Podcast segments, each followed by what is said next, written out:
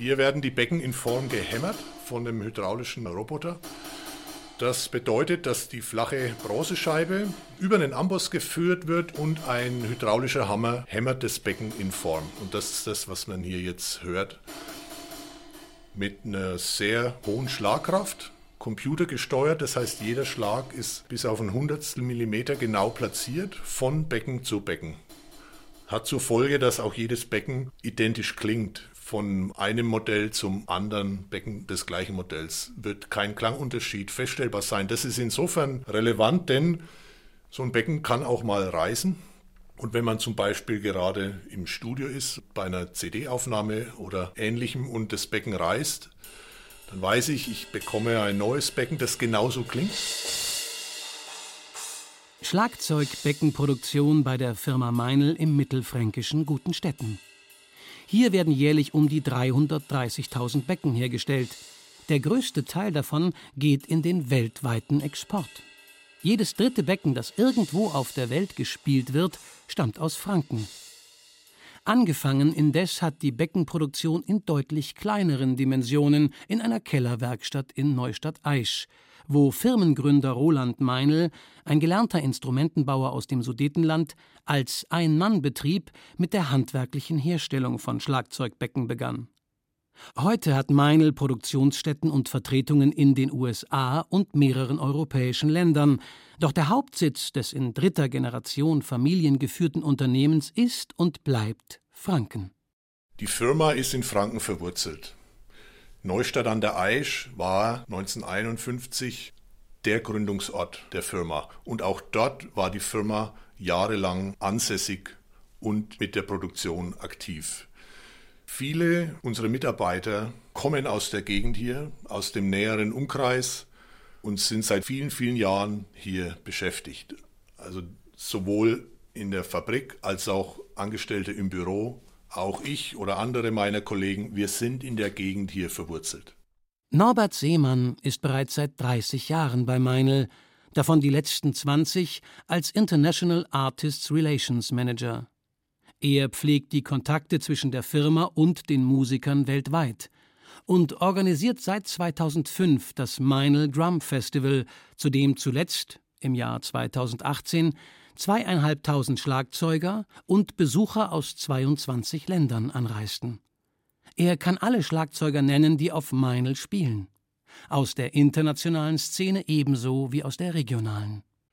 Allen voran der fränkische Schlagzeuger Wolfgang Hafner spielt Becken aus unserem Hause schon seit vielen, vielen Jahren exklusiv. Ein anderer Schlagzeuger, den ich erwähnen möchte, kommt aus Regensburg, heißt Gerwin Eisenhauer. Der hat auch dort eine Schule, ist dort Schlagzeuglehrer, aber er spielt einen ganz individuellen, eigenständigen Stil, so in die Richtung Drum and Bass. Akustischer Drum and Bass in einem Jazz-Trio, das nennt sich Trio 11. Also es ist ein Regensburger Schlagzeuger, wie gesagt, aber der weltweit in der Schlagzeugerszene durchaus einen Namen hat.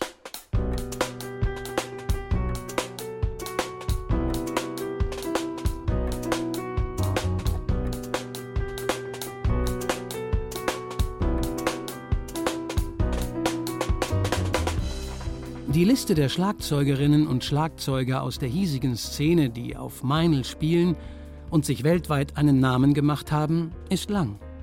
Mareike Wening aus Herzogenaurach und Annika Nilles aus Aschaffenburg gehören ebenso dazu wie der an klassischer Musik orientierte Christian Benning aus Dachau oder Flo Dauner von den Fantastischen Vier. Aus der internationalen Szene Größen wie Sarah Jones aus England oder Chris Coleman aus den Vereinigten Staaten.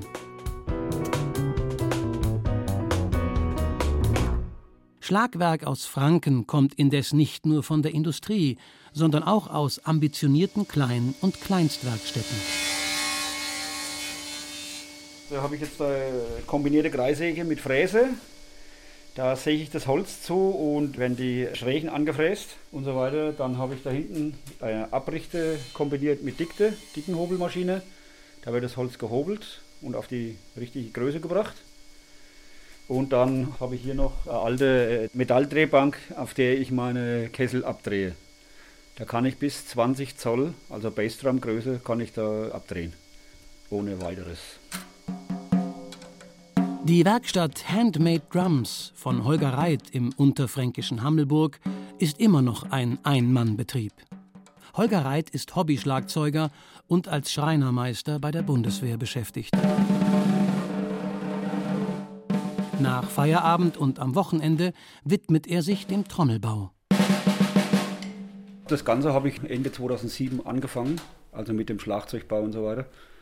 Und dann ging das weiter. In Frankfurt gibt es parallel zur Musikmesse eine kleine Messe, so Vintage und Custom Drum Messe nennt sich das. Die ist meistens da um Frankfurt rum zur gleichen Zeit, wenn Musikmesse ist.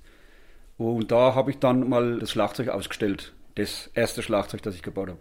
Und da waren dann die Resonanzen waren schon sehr positiv, muss ich sagen. Also ich war echt überrascht. Und da ist eigentlich dann der Gedanke gereift, dass ich das weitermachen möchte. Der große Unterschied, der sich klanglich bemerkbar macht, liegt in der von Holger Reit praktizierten Fassbauweise des Kessels, bei der gebogene Holzdauben aneinandergefügt werden, falls er nicht sogar aus einem Stück gebogen wird. Im Unterschied dazu besteht der Schichtholzkessel aus mehreren Lagen Echtholzfurnier, die vollflächig verleimt sind.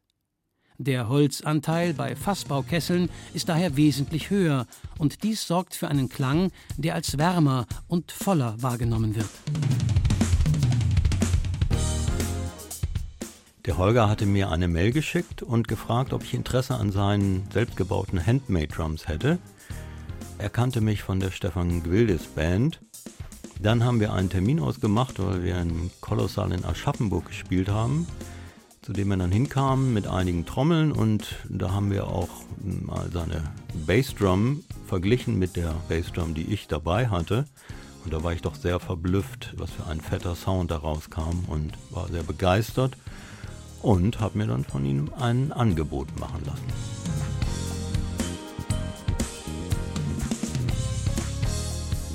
Der Schlagzeuger, Produzent und Komponist Martin Langer aus Hamburg, der sich sein Schlagzeugset in Franken bauen ließ, gehört ebenfalls zur Prominenz. Er war in den 90ern als Mitglied der Friesenjungs mit Otto Walkes auf Tournee und spielte ab dem Jahr 2000 im Studio und auf der Bühne unter anderem mit Joachim Witt, Achim Reichel, Heinz-Rudolf Kunze, Klaus Lage, Marla Glenn und Marianne Rosenberg. Im Jahr 2003 gründete er daneben seine eigene Formation Caramel Club. Die Holzart von dem Handmade Drums, das er mir gebaut hat, ist das Yara-Holz. Und das hat einen sehr warmen, langen Klang, also viel Sustain von den Trommeln, was ich immer sehr gut finde. Und die Bassdrum hat ein sehr fettes Fund was für mich auch immer so ein entscheidendes Kriterium ist. Und da schlägt er manche andere Drums, auch große Hersteller. Das ist schon sehr schön. Holger Reit ist experimentierfreudig in der Auswahl seiner Hölzer und verbaut außer den Standardholzarten Ahorn, Buche und Birke auch Eiche, Olivenholz oder Kirsche. Gern lässt er sich auch auf Experimente ein, die ihm von Kunden angetragen werden. Zum Beispiel habe ich einmal einen Kunden gehabt, der hat mir ein altes Weinfass gebracht und da war Apfelwein drin vorher. Und da sollte ich ihm ein Snare dran draus bauen. Und da habe ich ja gesagt, ja, kein Thema, mache ich. Und die habe ich ihm dann auch gebaut. Und am Anfang war das wirklich so kurios bei der Snare zum Beispiel, da wenn man drauf geklopft hat, und da ist ja dieses Luftloch, und dann hat es im Raum auf einmal nach Apfelwein gerochen. Ne? Also die erste Zeit, bis es richtig ausgedunstet war. Aber das ist so ein Beispiel, was alles zu machen ist, ne? oder welche Kundenwünsche das kommen. Differenzierte Klangwünsche, die nur von Kleinwerkstätten erfüllt werden können, sollte man Schlagzeugern eigentlich gar nicht zutrauen. Die gängigen Witze, die auf Kosten von Schlagzeugern gerissen werden, unterstellen ihnen meist völlige Unmusikalität, angefangen bei der Feststellung Eine Band besteht üblicherweise aus drei Musikern plus einem Schlagzeuger. Warum ist die Pause bei einem Jazzkonzert auf 20 Minuten begrenzt? Damit man den Schlagzeuger nicht neu anlernen muss. Wie kann man einen Schlagzeuger am einfachsten aus dem Konzept bringen? Indem man ihm ein Blatt mit Noten vorlegt. Was ist der letzte Satz eines Schlagzeugers, bevor er entlassen wird? Wollen wir nicht mal eins von meinen Stücken spielen? Vom Publikum wird der Schlagzeuger im günstigsten Fall schlichtweg übersehen. Klar, er sitzt ja auch ganz hinten, weil sein Instrument am lautesten ist. Und noch drei weitere Umstände kommen hinzu, die seine Verdienste schmälern. Der erste ist, dass das Schlagwerk lange Zeit als minderwertig angesehen wurde, da es in der Kirchenmusik, die über Jahrhunderte ausschließlich von Gesang und Orgel geprägt war, keine Rolle spielte. In der alten Neumann-Notation der Kirchenchoräle wurde keine Rhythmik notiert, lediglich Tonhöhen und Akzente. Dann kommt hinzu, dass das Schlagzeuginstrumentarium nach und nach aus anderen Kulturen importiert wurde und hier seinen Platz finden musste. Noch 1781 bezeichnete Mozart die Gruppe der Schlaginstrumente, bestehend aus Triangel, Becken und Trommel, als türkische Musik. Und schließlich kamen in den 1980er Jahren die ersten Drumcomputer auf den Markt. Der Schlagzeuger wurde ersetzbar, und eine menschliche Leistung, die von Maschinen übernommen werden kann, wird damit auch entwertet. Dabei sollte eigentlich allein schon der Umstand, dass das Schlagzeug zu den besonders übungsintensiven Instrumenten zählt, für einen guten Ruf seiner Spieler sorgen. Doch auch daraus kann man ihnen einen Strick drehen.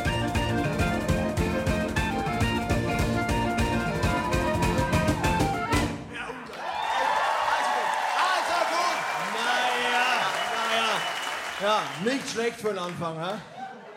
Ja, ja. Ich sag mal, ich sag mal, äh, nicht schlecht, hätte aber besser sein können, oder? Ja. Mag sein, dass das hier für einen kleinen Achtungsapplaus reicht.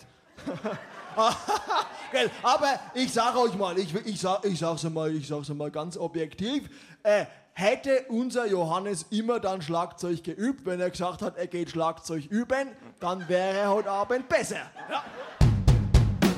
Üben, ja, üben, üben, sehr wichtig. Ne? Also üben musst du eigentlich den ganzen Tag. Und ich habe neulich erst wieder gelesen, dass zwei Wissenschaftler festgestellt haben, ja, dass du nach dem Üben immer noch weiter übst. Ja? Also die haben die Gehirnströme von so einem Superpianisten vermessen und haben festgestellt, dass die gleichen Regionen nach dem Üben immer noch weiter funken, ja, obwohl der schon längst sein Katz streichelt oder sein Dackel. Das ist das Ding. Ja. Bewusstsein, Unterbewusstsein. Ja. Dabei geht es ja nicht nur um die Quantität, sondern auch um die Qualität.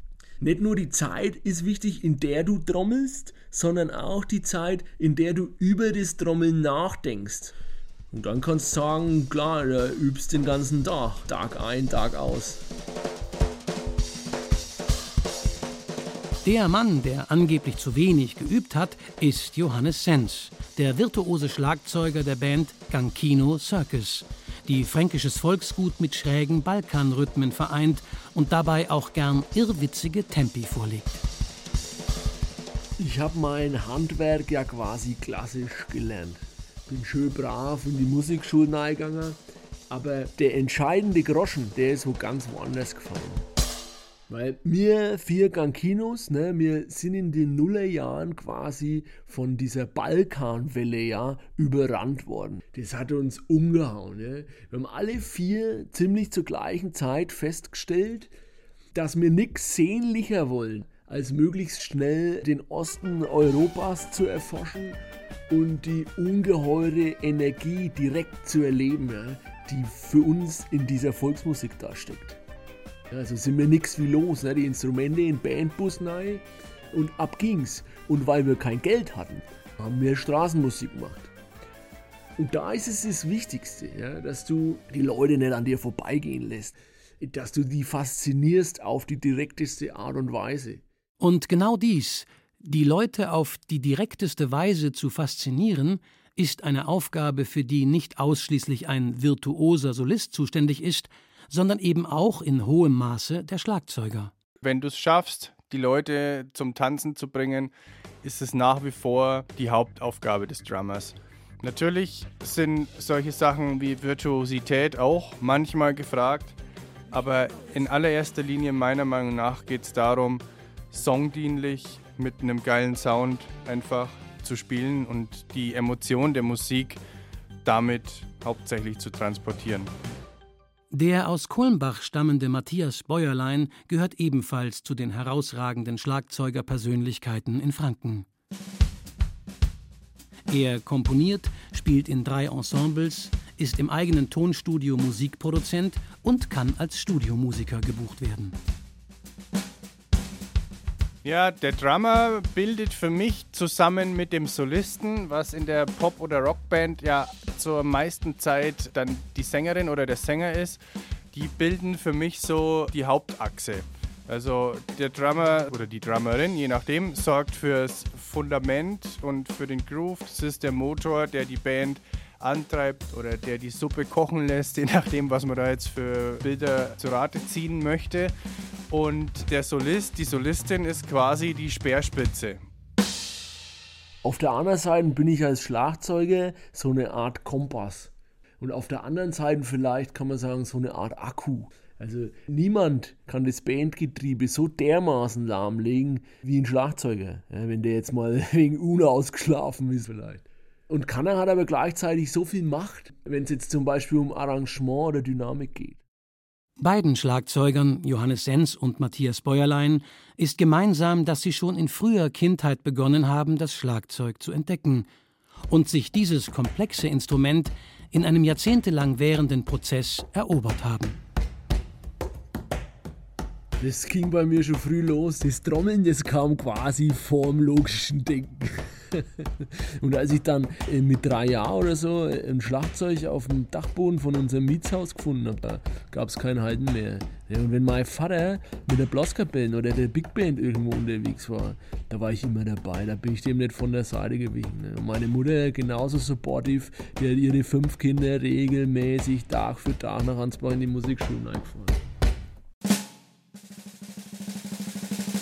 Ja, also der Legende nach habe ich laut Erzählungen meiner Mama, da konnte ich noch nicht mal laufen, habe ich versucht aus den Schränken sämtliche Sachen rauszuräumen. Ihre Kochtöpfe hatte sie so, dass ich quasi krabbelnd die untersten Töpfe erreichen konnte.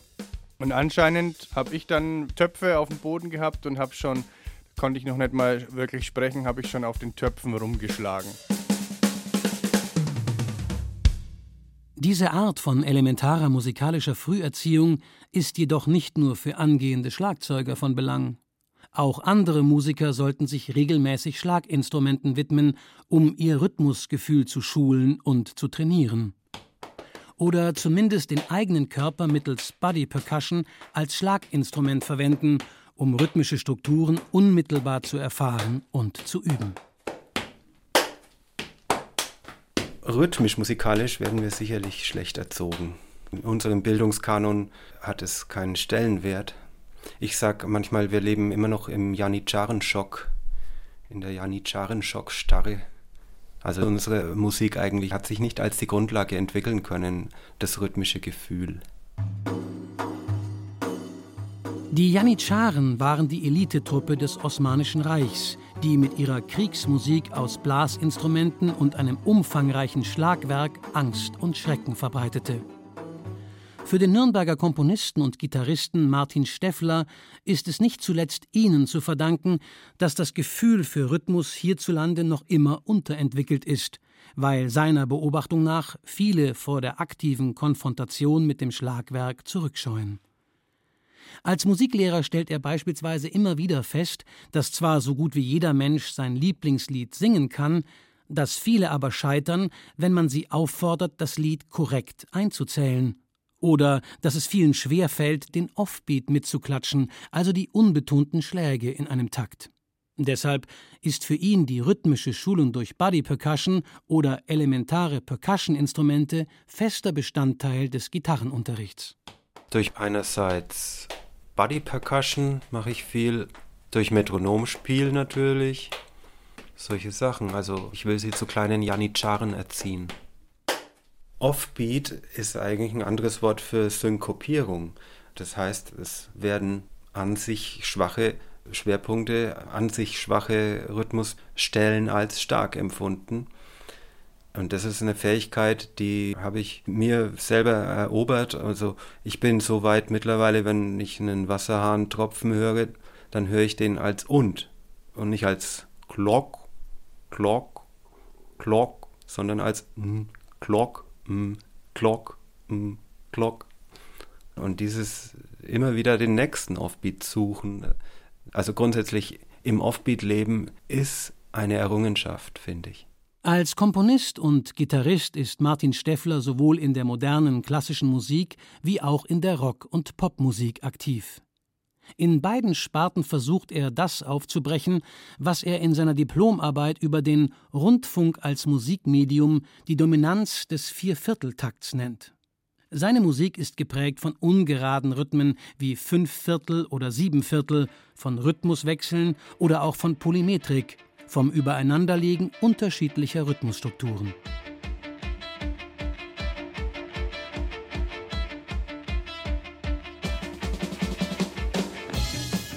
Der Rhythmus überwiegt in der Inspiration zu Stücken, zu musikalischen Einfällen. Die spontane Weise, einen Rhythmus zu kreieren. Mit spontan meine ich, es fliegt einem zu. Man erdenkt ihn sich nicht, aber man empfängt ihn und will ihn dann weitergeben.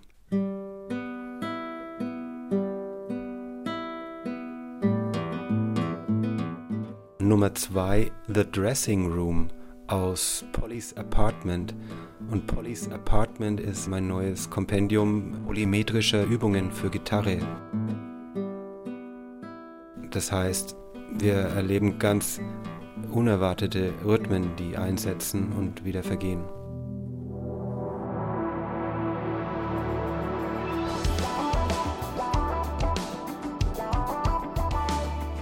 Meistens startet es bei mir mit einem Fundament, eben halt der Motor, der den Song ausmacht.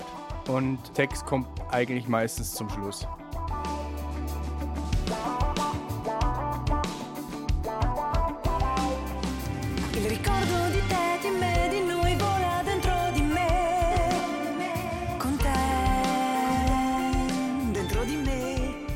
Also so ein Beispiel wäre von meiner Band Lou and Me, die Nummer El Ricordo. Das ist so ein funky inspirierter Groove, mit dem übrigens die Komposition auch gestartet ist. Also zuerst war der Groove da und dann kam der Rest dazu. Und das ist zum Beispiel so eine Nummer, die für mich total Spaß macht, aber auch eine gewisse Herausforderung darstellt. Der Beginn der Welt war das Wort. Doch was die Welt und die Musik im Innersten zusammenhält, ist der Rhythmus. Die Schlagzeuger spielen ihn. Um ihnen zu der Wertschätzung zu verhelfen, die ihnen gebührt, hat ein australisches Musikmagazin im Jahr 2013 den 10. Oktober zum Hug a Drummer Day erklärt, den Umarme einen Schlagzeugertag. Umarmen Sie also dieses Jahr eine Schlagzeugerin oder einen Schlagzeuger, wenn Sie Gelegenheit haben. Sie haben es verdient.